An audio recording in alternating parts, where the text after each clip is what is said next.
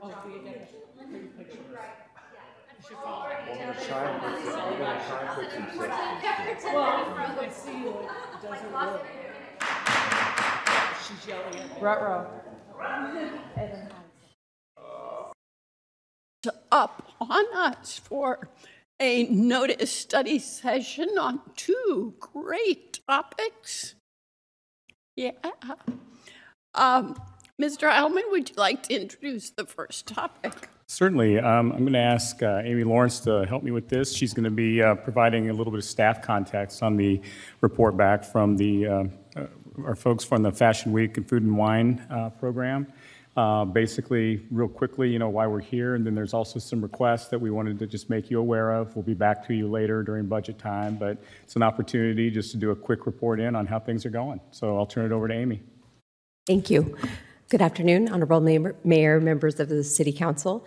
I'm Amy Lawrence, Economic Development uh, Deputy Director. Today's study session is about uh, Palm Springs Life Fashion Week and uh, El Paseo and Palm Desert Food and Wine event. It's going to be an event recap, and then uh, we'll go over the sponsorship request.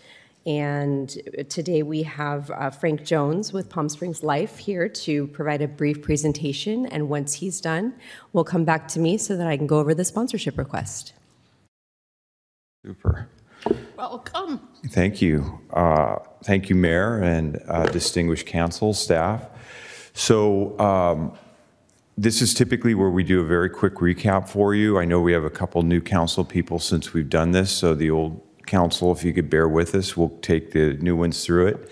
Um, Am I changing that? Who's doing this? Are you doing it? Okay, I'm doing it. Okay, great. So we'll go through it, and if you have any questions, we'll uh, try and answer them for you. And then I think Amy's going to give you a little ask at the end of it uh, in terms of what we're doing for the future.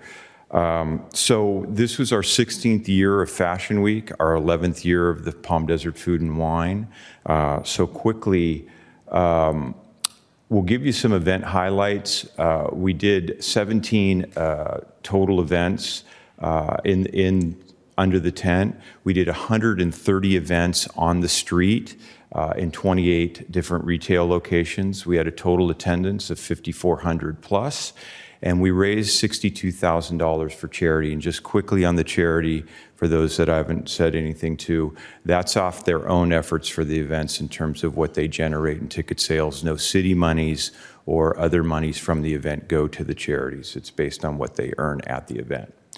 Um, these are just comments, and I know you have the kits for these from uh, the ticketed attendees, uh, some of them that we've pulled out, only positive ones for your eyes. If you want the negative ones, we'll certainly share those with you. Um, let's see here. Am I pointing this thing at anything indirectly, or do I, am I just, okay, there we go. Wow.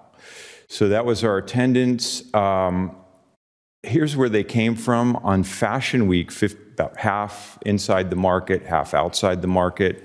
You'll see the composite of how it breaks down, primarily dry market, and then most of our feeder markets that you have direct flights coming in and out of our airport. It pretty much matches that. So that's on the Fashion Week side. Not pretty typical. Uh, Did I miss a few things? No. Is there, there's a delay on this? Okay. There we go. Who were these people?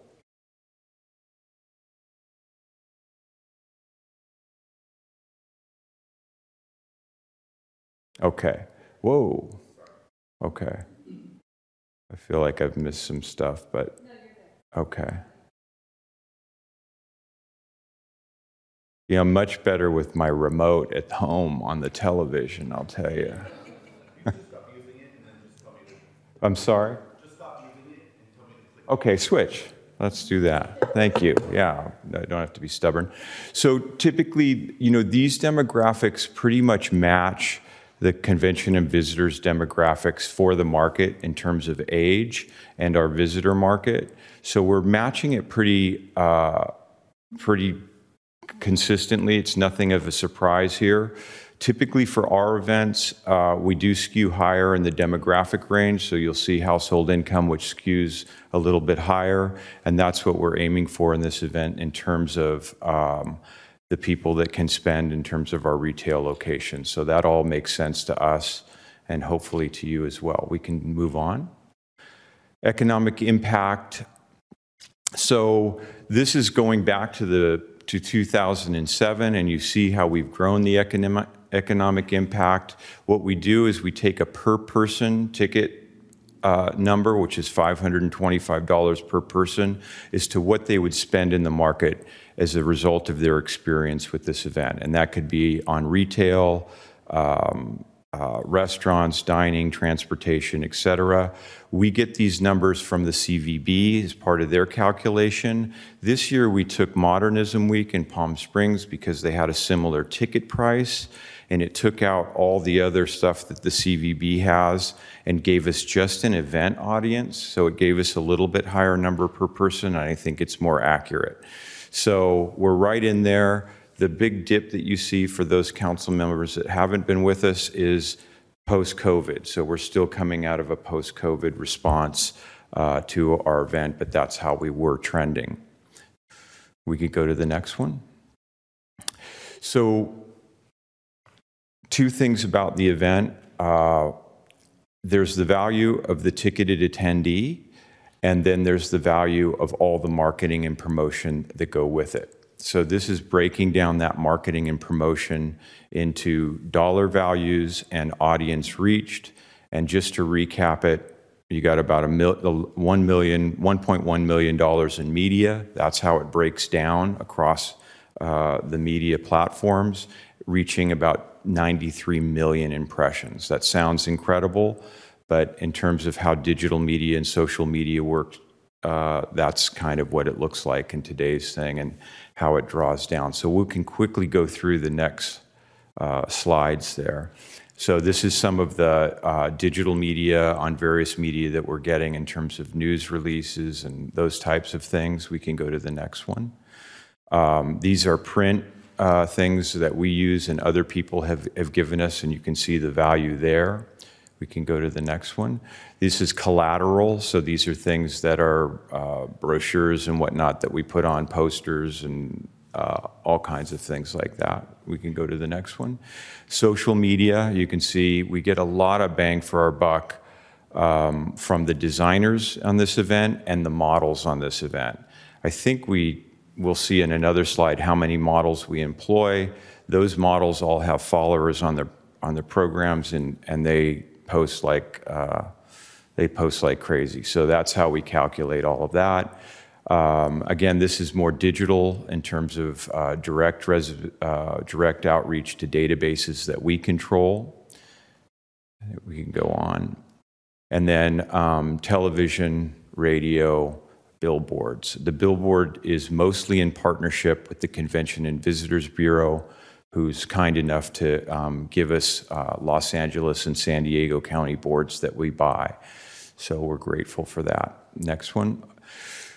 At the end of every event, we survey all ticketed people, and I think we got over 500 responses on that this year. This is a culmination of their response. So 40% of our people were, were first year attendees, which is good. You want that healthy thing.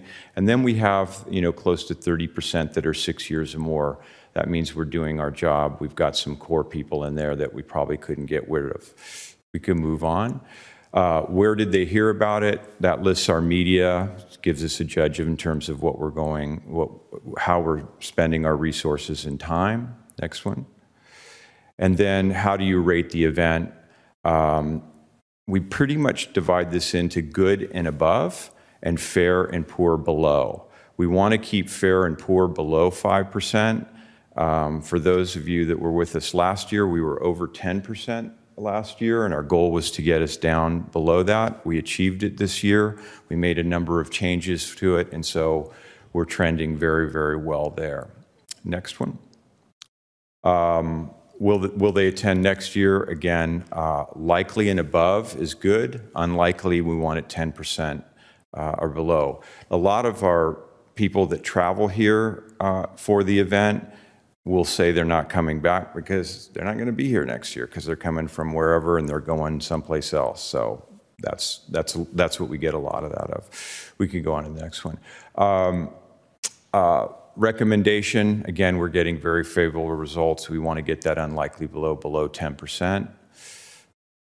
And uh, this is a thing where we ask them what they would like to see that they didn't experience. Uh, This doesn't change much, and we normally uh, don't get much information from this. It just gives them a chance to weigh in on what they'd like to see.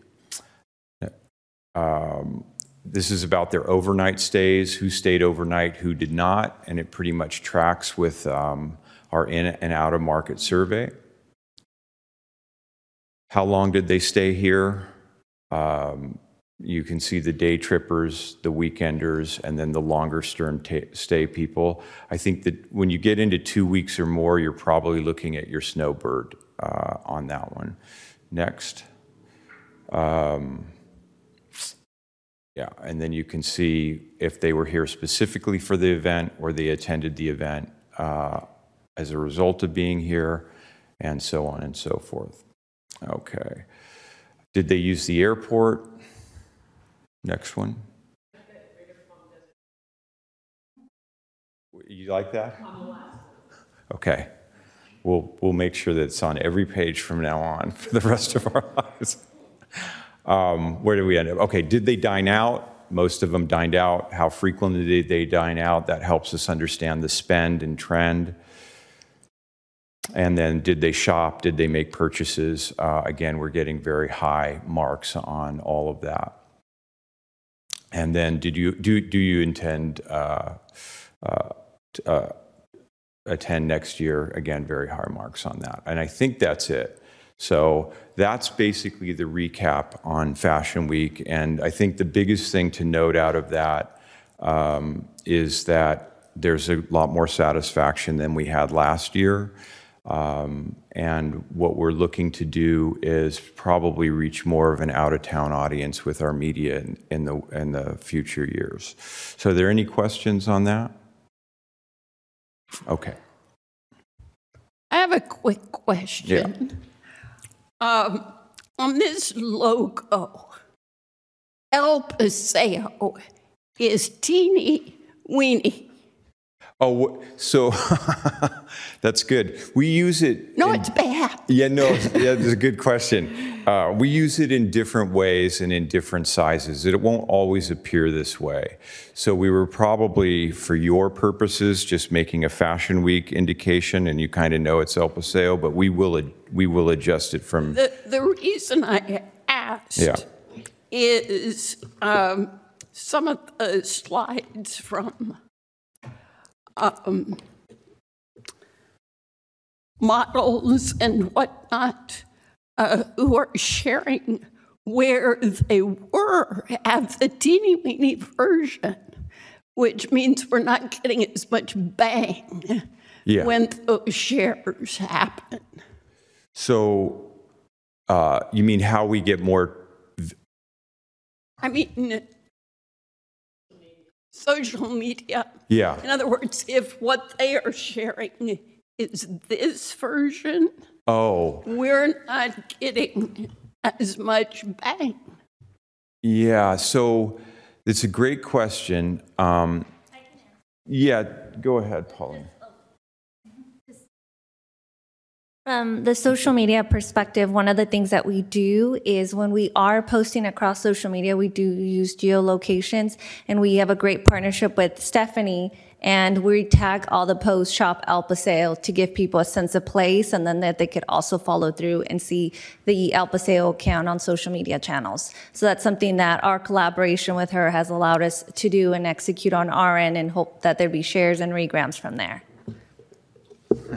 Did you understand that? Yes. Okay, good, because But I still I think you have like to be this. 13 to understand it. I don't know, but, uh, you know, if you look at all the posts, you'll see that people atta- attack it on from very different ways. But I, I will say you that Palm Desert and El Paseo, it's pretty rare that that messaging doesn't come through in terms of where they are as a destination, right? Not only specifically to El Paseo, but uh, uh, Palm Desert.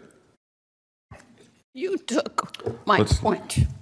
I'm going to look Other, at, other questions? Uh, Yes, my Tim? question is in regards to, again, the same social media. You mentioned that these were, um, the the snippets of, that you presented are from the models and the designers, but you're saying that the social media value reflects 1.6 million views, but the actual likes on there seem pretty low. Um, I know that the like versus the view is different, but I think it would be impactful to quantify the number of, of likes that are there. Would it be in, in our best interest and your best interest Yeah. to generate some additional hashtags, you know, that are a little bit more lively to create that engagement? Or Yeah. are there others that have a higher impact? so, you know, what happens is likes are dependent upon the content that other people are reposting. It's also dependent upon how many followers that person has, right? So we can't control that. We can help them facilitate, which we do. We give them imagery, we give them video, but a lot of these are their own videos and things that they're taking on their own, which is what we want. Um, your question in terms of media value is very sophisticated, and more people need to ask this question. So we're giving you total impressions. To, in my mind, working in media, impressions don't mean that much. It is engagement, and that isn't a like. It's also what they do with that like in terms of are we asking them to do something else transactively, to buy a ticket, shop at a store, take some action. When they're regramming like this that Paulina alluded to, we can't control that part of the ask, but we can do it in our other social media things. So um, I think what we can include in here is more engagement numbers for you. Uh, we have all that, of course. Um, it's important, and and you should you should continue. Anybody that's standing here, you ask that question to them because it's a really good one. I would also like to see for next year if you can give the, the number of times that each hashtag was used. For example, I saw um, El Paseo Fashion Week, or I can't squint and see the other one, but I think that would be very valuable to us to say these are the two hashtags we created, Yeah. and this was how many times it was used. Because this predominantly seems like it's Instagram, where we know that the target audience tends to be a little bit more of a Facebook audience. So, in addition to Instagram, I think it would be valuable to quantify the amount of Facebook and um, Twitter, for example. Yeah, so we're using uh, Facebook and Twitter and other platforms. We're just showing you a snapshot. Um, boy, would we be happy to delve into all of it with you in detail? Yeah, I mean, we have significant audience across all of those, and you're right. Facebook, in terms of a little bit older demographic, has much more traction in this market, but we're just showing you a snapshot here. Yeah. All right. Thanks again for the presentation, Mr. Jones. It was awesome. It was a great event, I thought. Um, question when you go to editorial and public relations as well as the print advertising section here, um, most of it, or, or a lot of it, appears to be sort of regional uh, Yeah. outlets. Are we getting any traction, say, in the international, national, like Vogue magazine? Or, Yeah.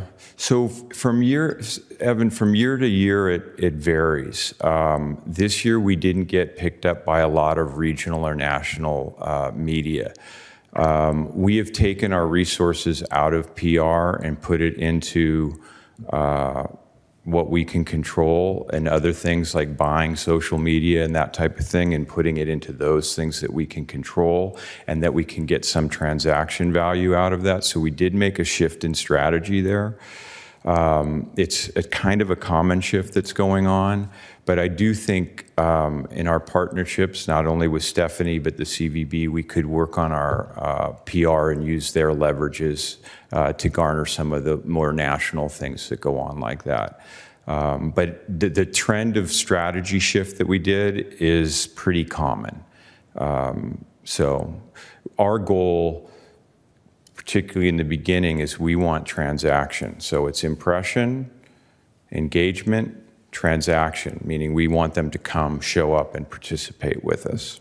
Uh, hopefully that makes sense. And in the social world, you need a lot of impressions to get some engagement to get a little bit of transaction. That's kind of how it works. Yeah. And I was just going to add, um, you know, just looking at the chart, yeah, 2018 and 19 were blowout years. So that's probably your goal is to get back to it. So I'm sure you have other ways other than social media for people like myself that a lot of this is going right over my head Yeah. in terms of impressions, hashtags. Yeah. And um, so I'm sure you have other ways that you're going to get us back to those numbers. Well, um, yeah, we hope so. Um, you know, coming out of COVID, we thought that we were going to rebound a little bit faster. Uh, it has been pretty tough. Um, and w- uh, so last year, we still had a lot of people that weren't com- comfortable in public spaces. Um, we also raised our prices a little bit.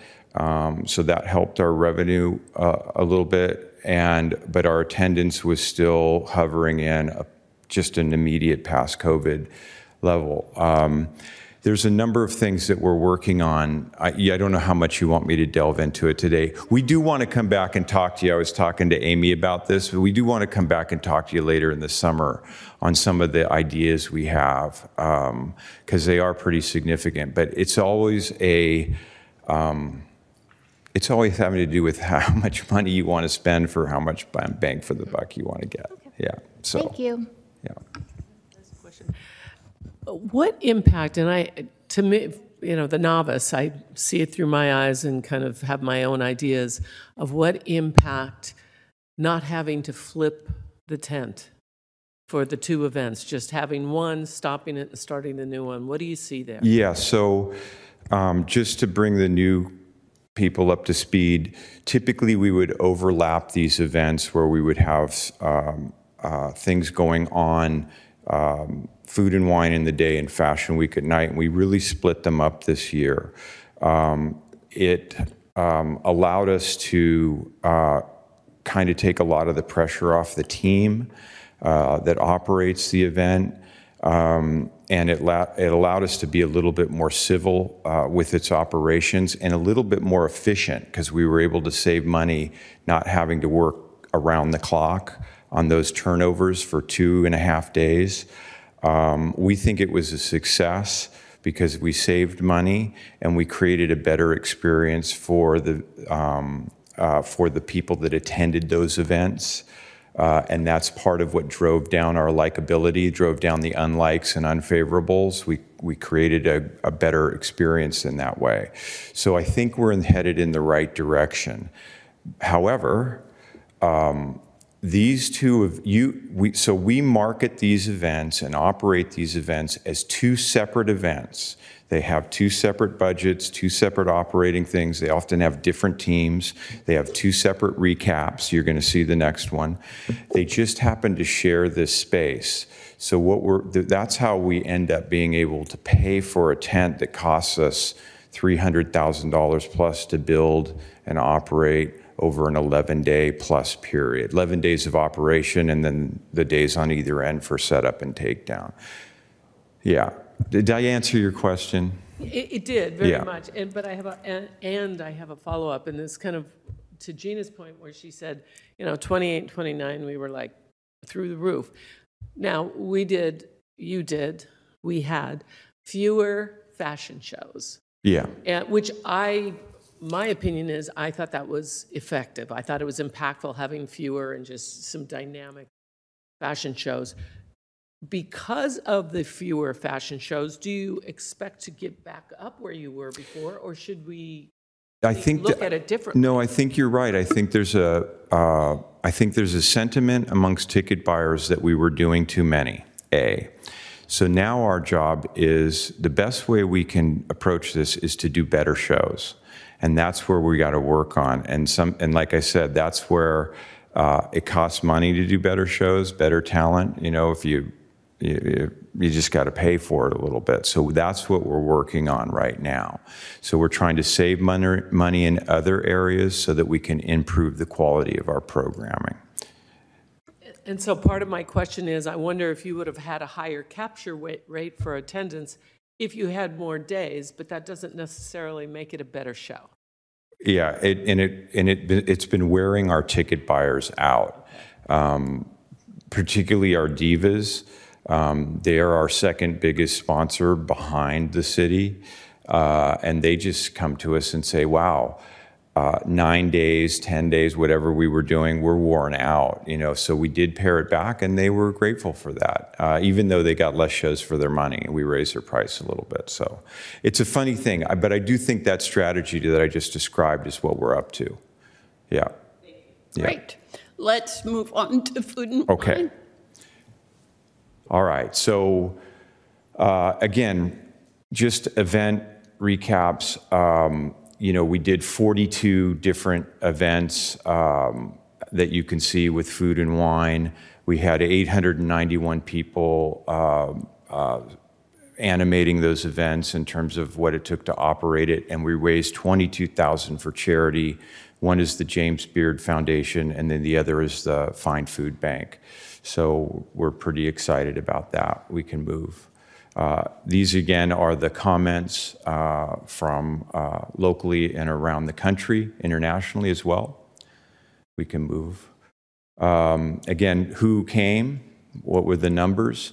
Uh, We had 4,000 uh, attendants over the course of, I think it was four, five days? Four or five days, yeah. And then where did they come from? So we're finding that um, food and wine is a more, a better draw from out of the area. This has been a consistent trend, and you can see the statistics there. Next. Um, who are they? And again, they're very similar uh, to Fashion Week. Uh, you might get uh, a little bit more in the in the middle uh, in terms of the demographic age, but again, they match the makeup of this market uh, and who comes to this market.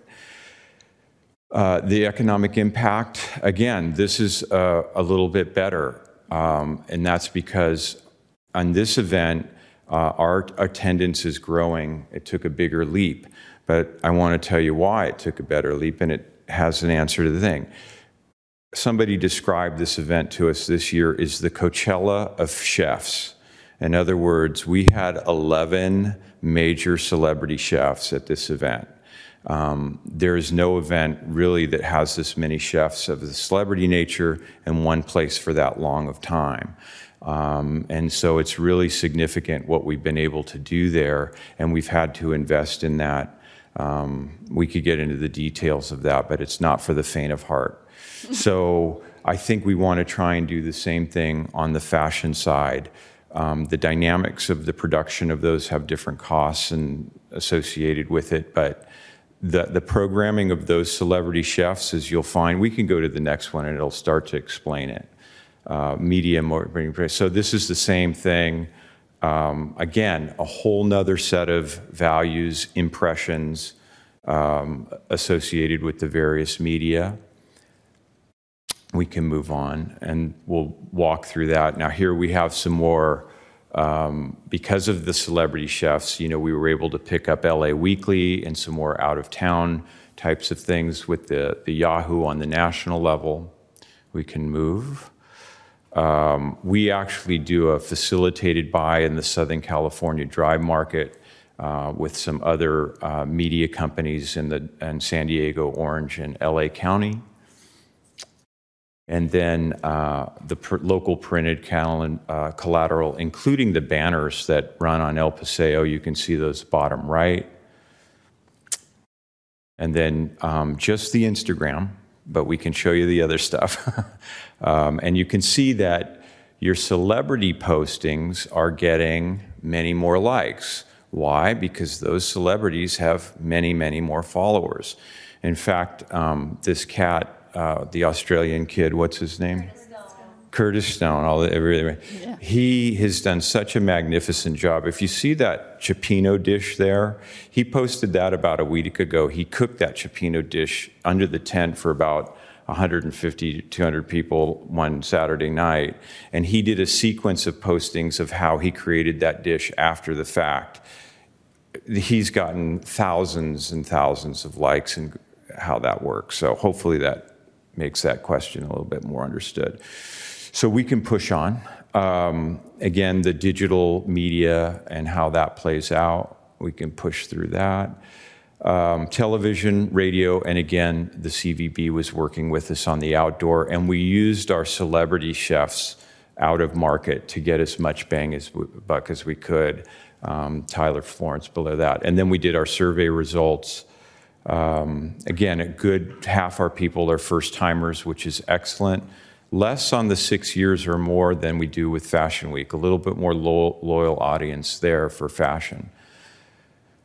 Uh, what media did we use and produce the results from?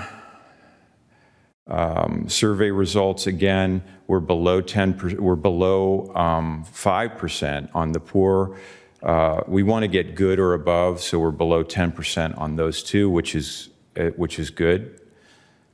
Um, and then the, the unlikelihood again is still a little bit high for us. That should be around 10% or less. Um, What's happening to us there is the Saturday and Sunday ground tastings are crowded. If any of you came, um, and uh, so we have growing pains with this event, and that's something that we can talk about hopefully later in the summer when we're all focused on it. So, um, but we're getting very good. Um, uh, uh, we're still under 10 percent uh, in terms of our negative survey rate. Most of it's very positive, upwards 80, 90%, which is great.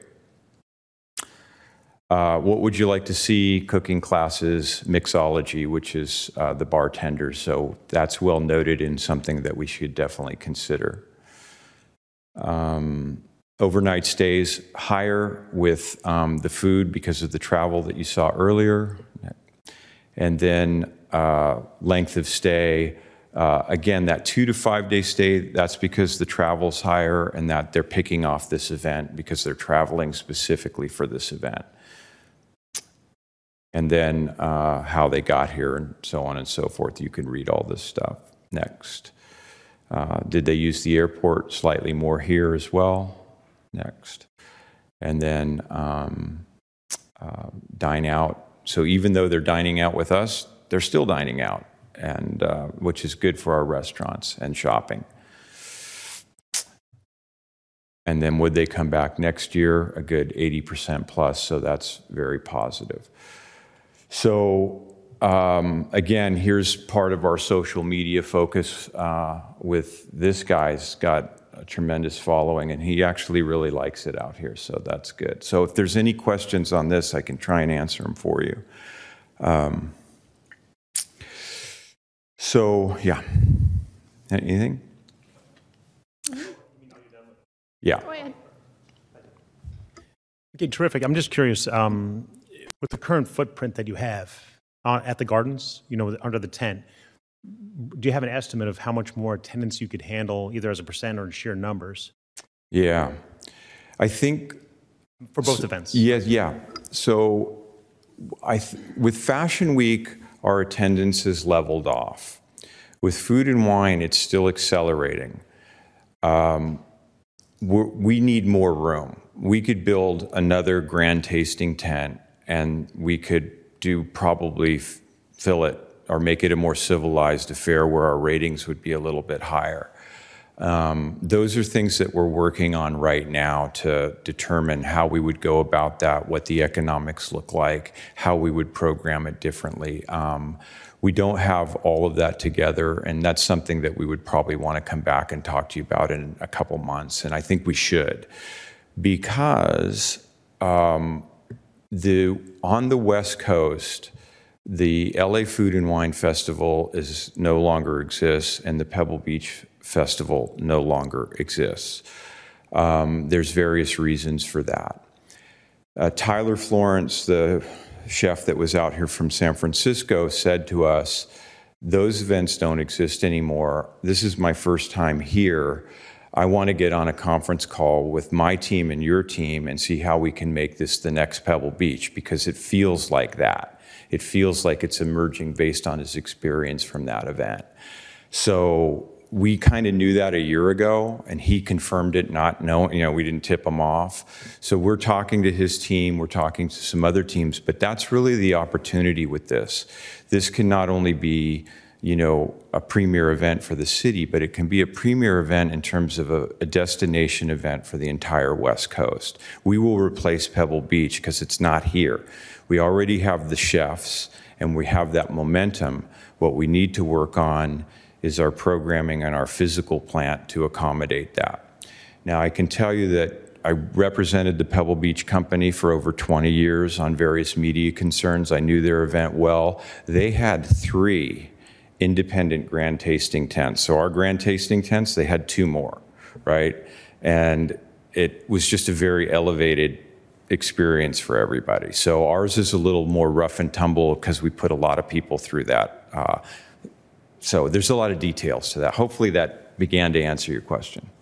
Right, but even if you were, say, to grow to three, would the gardens be able to accommodate that, do you, do you estimate? Or So in food and wine, I don't think we can accommodate any more people the way it's set up now. We use every square inch of that. With Fashion Week, we have some room to grow, and we've actually, as you can see in the previous years, you know, we're averaging about 800 people. We've done up to 1,200, 1,300 people in that tent for Fashion Week, depending on the night. So we can grow more on Fashion Week, but food and wine, it's it's bursting, right? It's the the number of people we're putting through there. We we don't have enough space. Yeah, Right. Thank you. you're and- welcome. Oh, excuse me, please. Um, I uh, thank you again. This is very comprehensive, and I, I do greatly appreciate it. I noticed that in the questions, um, I don't know if it was part of what you asked or only the synopsis, but in saying how many dined out, would it be possible to show us how many dined in Palm Desert instead of just going out and exploring? Because we know the foodies may have headed downtown. Well, that's right. You know, I forget who just asked us that question, and we said, well, why would we want to just pare it down to Palm Desert because they're dining out or shopping anywhere? But we we do we can do that the next time. Um, so obviously, this is the second time we've been asked this question in 24 hours, so we need to make that kind of detail on there, I guess. Yeah. Yeah, I know that people come to the area and they want to go shopping at Cabazon as well, for example. So, in order to differentiate the markets, which leads me to the question of Yeah. what was your methodology? What was your sample size? Was it randomized email, or how did you select the survey participants? Can you can you ask? I'm having a hard time hearing. Am I the only one? My question is regarding the methodology. How, what was your sample size? Where did you select them? So we can get an understanding of was it randomized? How did you achieve these results? Did you? Yeah. Yeah. Hi. So every single ticket that is issued is through our ticket platform. And in that ticket platform, everybody is required to submit their email address. That's for ticket processing as well as post event recapping. And so within 24 hours of the event uh, concluding, we send out an email that lets them know thank you for coming. And if they complete their survey, they will be automatically entered to win tickets to Fashion Week. We have to go for 2020. We have to give them something to incentivize them. And so our total database was about, I would say, about 3,000, and we had a, a pretty good response. It was up 15%. And we do have a schedule where we do a, an initial send and then we email them twice. Um, we think the sample size is, is really good, reflecting uh, the questions and the answers that we received. But all of that, um, it is done through SurveyMonkey, which is the exporting and importing platform where we pull all the database from. Wonderful, thank you. SurveyMonkey is something that is generally accepted. And the last page that we have here is in regards to um, the after action report, and it deals with our own cops. Is there anything that will be used to address any future private security issues that, that happened? Sorry, I'm, I'm not understanding. So the, the last page that we have here says the cops after action report, fashion, food and wine in regarding to um, who was our, our citizens on patrol, for example. I don't know if this is something in, in your report or is this something that's only internal? I, I don't believe, I'm sorry if I can jump in, I don't believe that that's something that they provided. Okay, thank you. I appreciate that. oh, okay. Very good, Ms. Okay. Lawrence. You have uh, the two from the one two punch. I have one more slide for you. Um, If I can, there it is. Let me just say thank you, and then I'm going to sit down. Thank you so much for your continued support of this event, and I, I hope we're doing you proud. That's our main Thank you. ambition. All right. Thank you, Frank. So um, just uh, to finish this off, uh, we will have, um, this is the five-year sponsorship for these two events expired this year. And the last agreement provided for $200,000 for uh, Fashion Week and $100,000 for Palm Desert uh, Food and Wine annually. And so Palm Springs Life is requesting a new three-year agreement for the same level of support, and that funding has been included in this upcoming fiscal year budget for council consideration. And so we will speak about it then at study session. And May if have you a- have any questions, I have a quick question I'd like answered. So you said it's a, fi- we had a five-year sponsorship agreement. yes. Uh, Did, does that include the two years? It didn't exist? be- I think, I believe that we actually uh, jumped over those two years. So, So we really only satisfied three years? We no, I think it wa- it ended up being a seven-year agreement. Oh, okay. That- Okay, that's what I needed. Thank Yeah. you so much. Well, fantastic.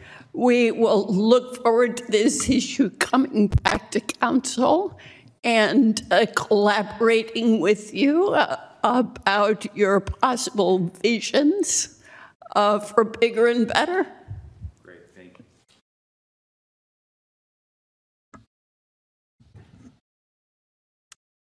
And shall we steam ahead with our second topic?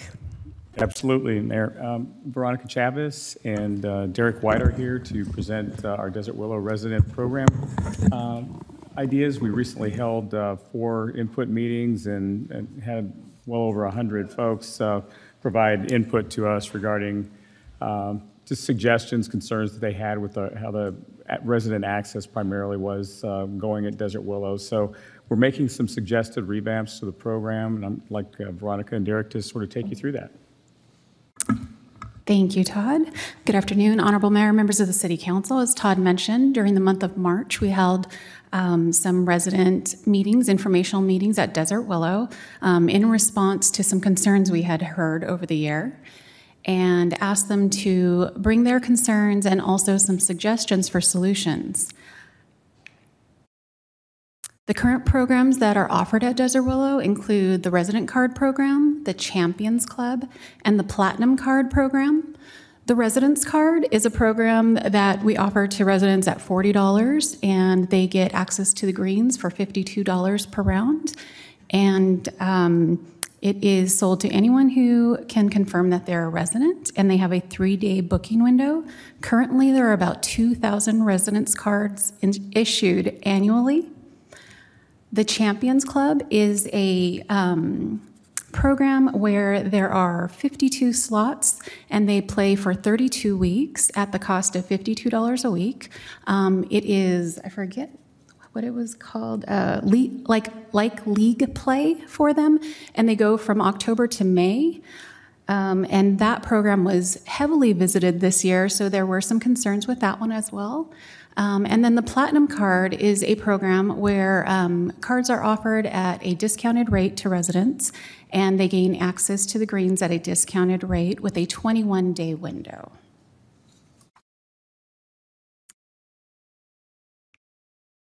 The meetings were very well attended. Um, a copy of staff's presentation is included in the report. During each meeting, staff went through the basic economic factors um, affecting decisions at Desert Willow. We went through the annual budgets at Desert Willow and how, how it functions as an enterprise fund. An enterprise fund, in its very nature, is intended to be self sustaining. With Desert Willow, the fees collected cover operations, however, the city continues to transfer funds to cover capital improvements. However, um, excuse me, necessary to keep the course in its desired condition. As you can see in the slide, we intend to transfer in the current year $3.5 million to cover the um, course improvements at Firecliff. In doing that, that puts us in a negative um, deficit. And therefore, on top of that, we do not have the 90 day desired reserve at the end of that period. And so that's one of the things that um, we're always concerned about is not being able to have that reserve in case of emergency, in case of um, economic factors that change annually. So that is something that we do have to take into consideration.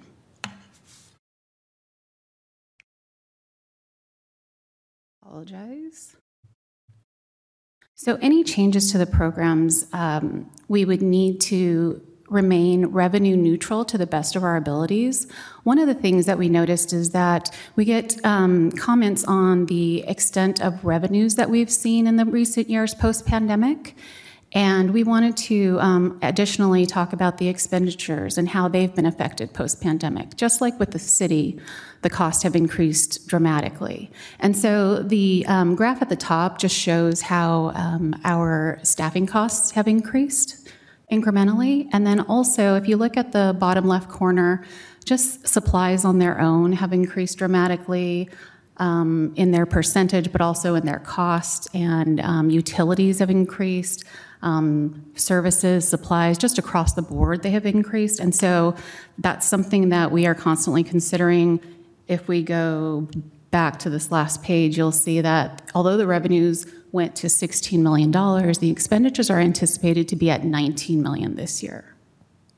Of course, that includes that transfer, but it's still, there's an incremental growth over those years.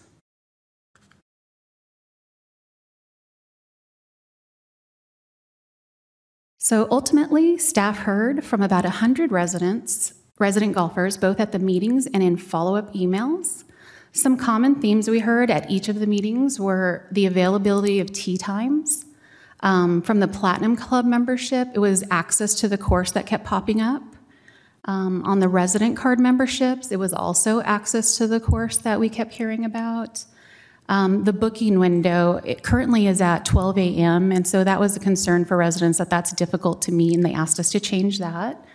Um, on the Champions Club membership, um, they requested additional slots and then also some sort of priority. There was such a turnout this year that there were people who had been um, tenured players over the last few years that were not able to get in. And so they were asking if there's some way we could prioritize them or open that um, membership up a little bit. And then one of the resounding things we heard that we were kind of surprised by was just the willingness to increase um, the money that they pay for access to the course in exchange to just get on the course. And so, following the meetings, staff worked with Kemper staff um, to analyze the ideas based on fiscal responsibility, the potential opportunity cost, and whether the ideas work in high demand current times or in low demand where recession market conditions. The following recommendations were developed and are intended to achieve a balance between the two and answer the concerns that we got from residents. So as far as the residence card go, we didn't we didn't we ugh, cannot speak. We did not recommend any changes there with the exception of changing the booking window from 12 a.m. to 7 p.m. So essentially they would get 3 days and a quarter to to have access to the to the course or to booking times.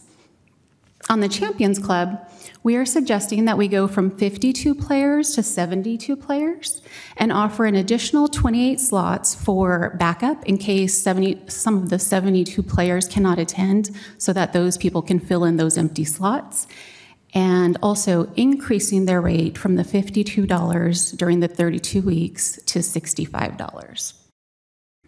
The initial sale of the membership we thought would be best um, prioritized by giving those tenured um, players access um, on a first right of purchase offer and have a window of how quickly they can um, access those um, slots. And then if that did not um, happen, those would be offered to the next person in line. For the platinum card, we discussed continuing to offer it at a reduced cost to residents. And um, of 800 cards that would be offered, we would offer half of them to residents initially by December 1st, so they basically have the first chance to get the cards.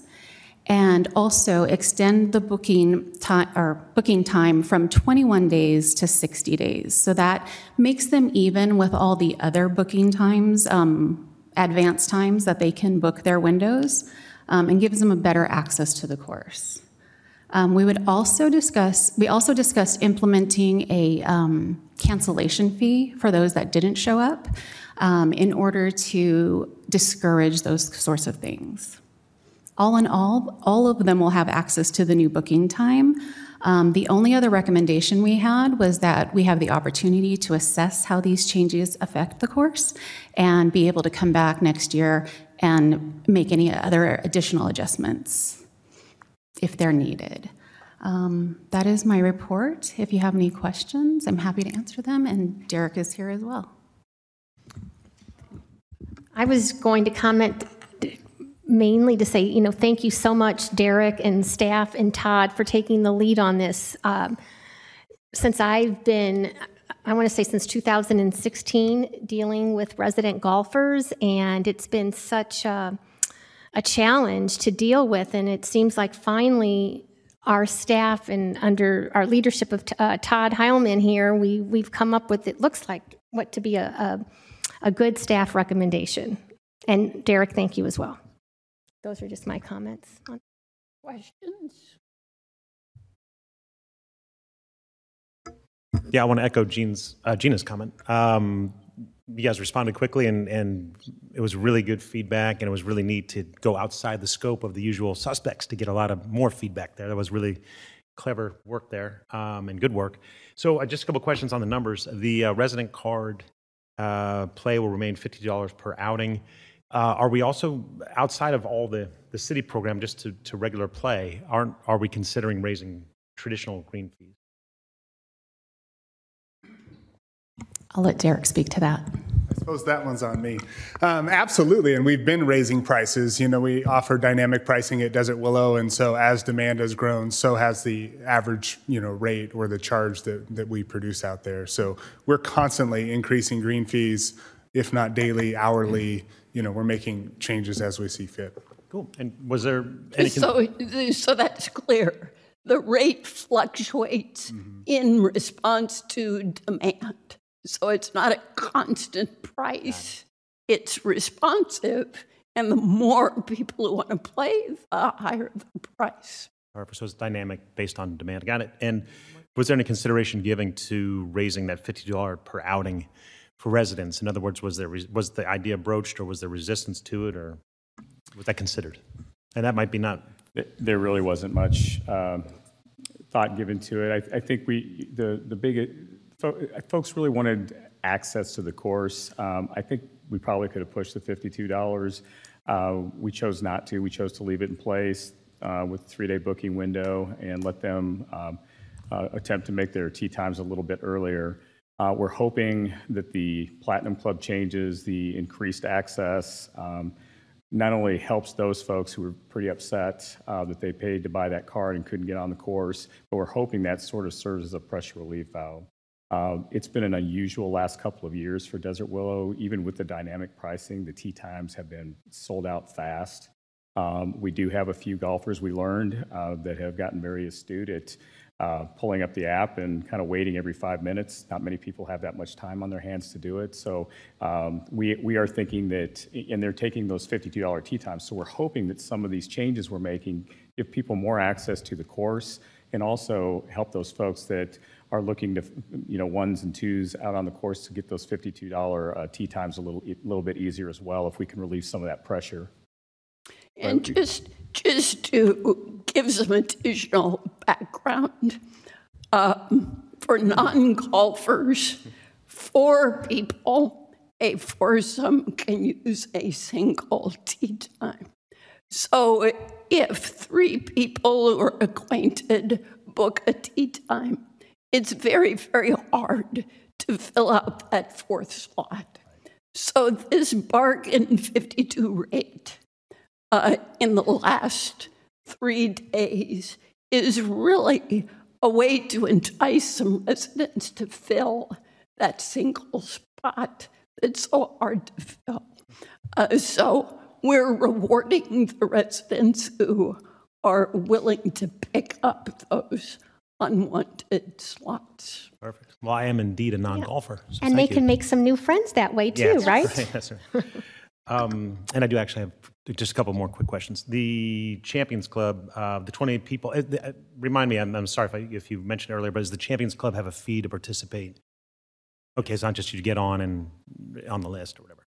Yes, it does carry a $299 fee to participate, and then it does have a few other benefits, including like half off range access.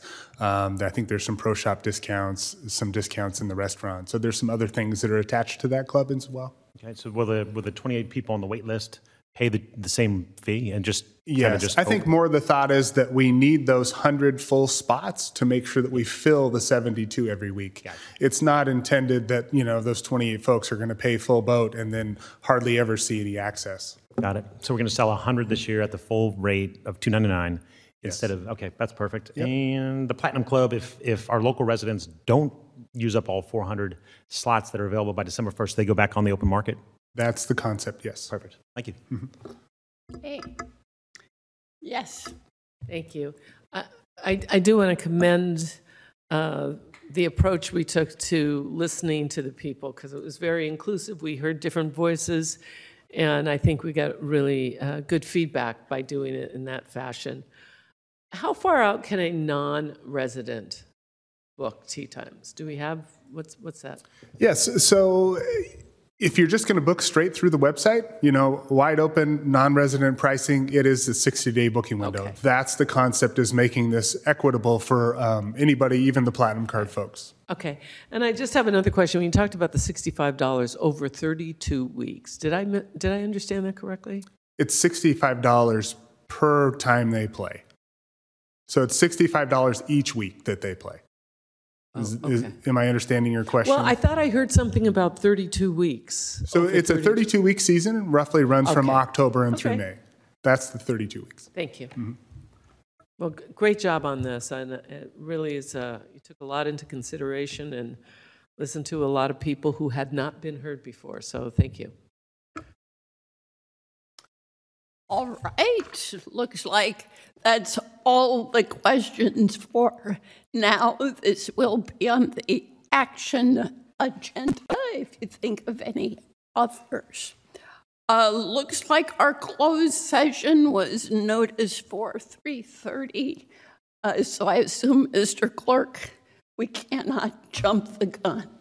That is correct. Okay, so you are free to move about the cabin. Uh, please, please come back for uh, briefly to open the council meetings at 3:30.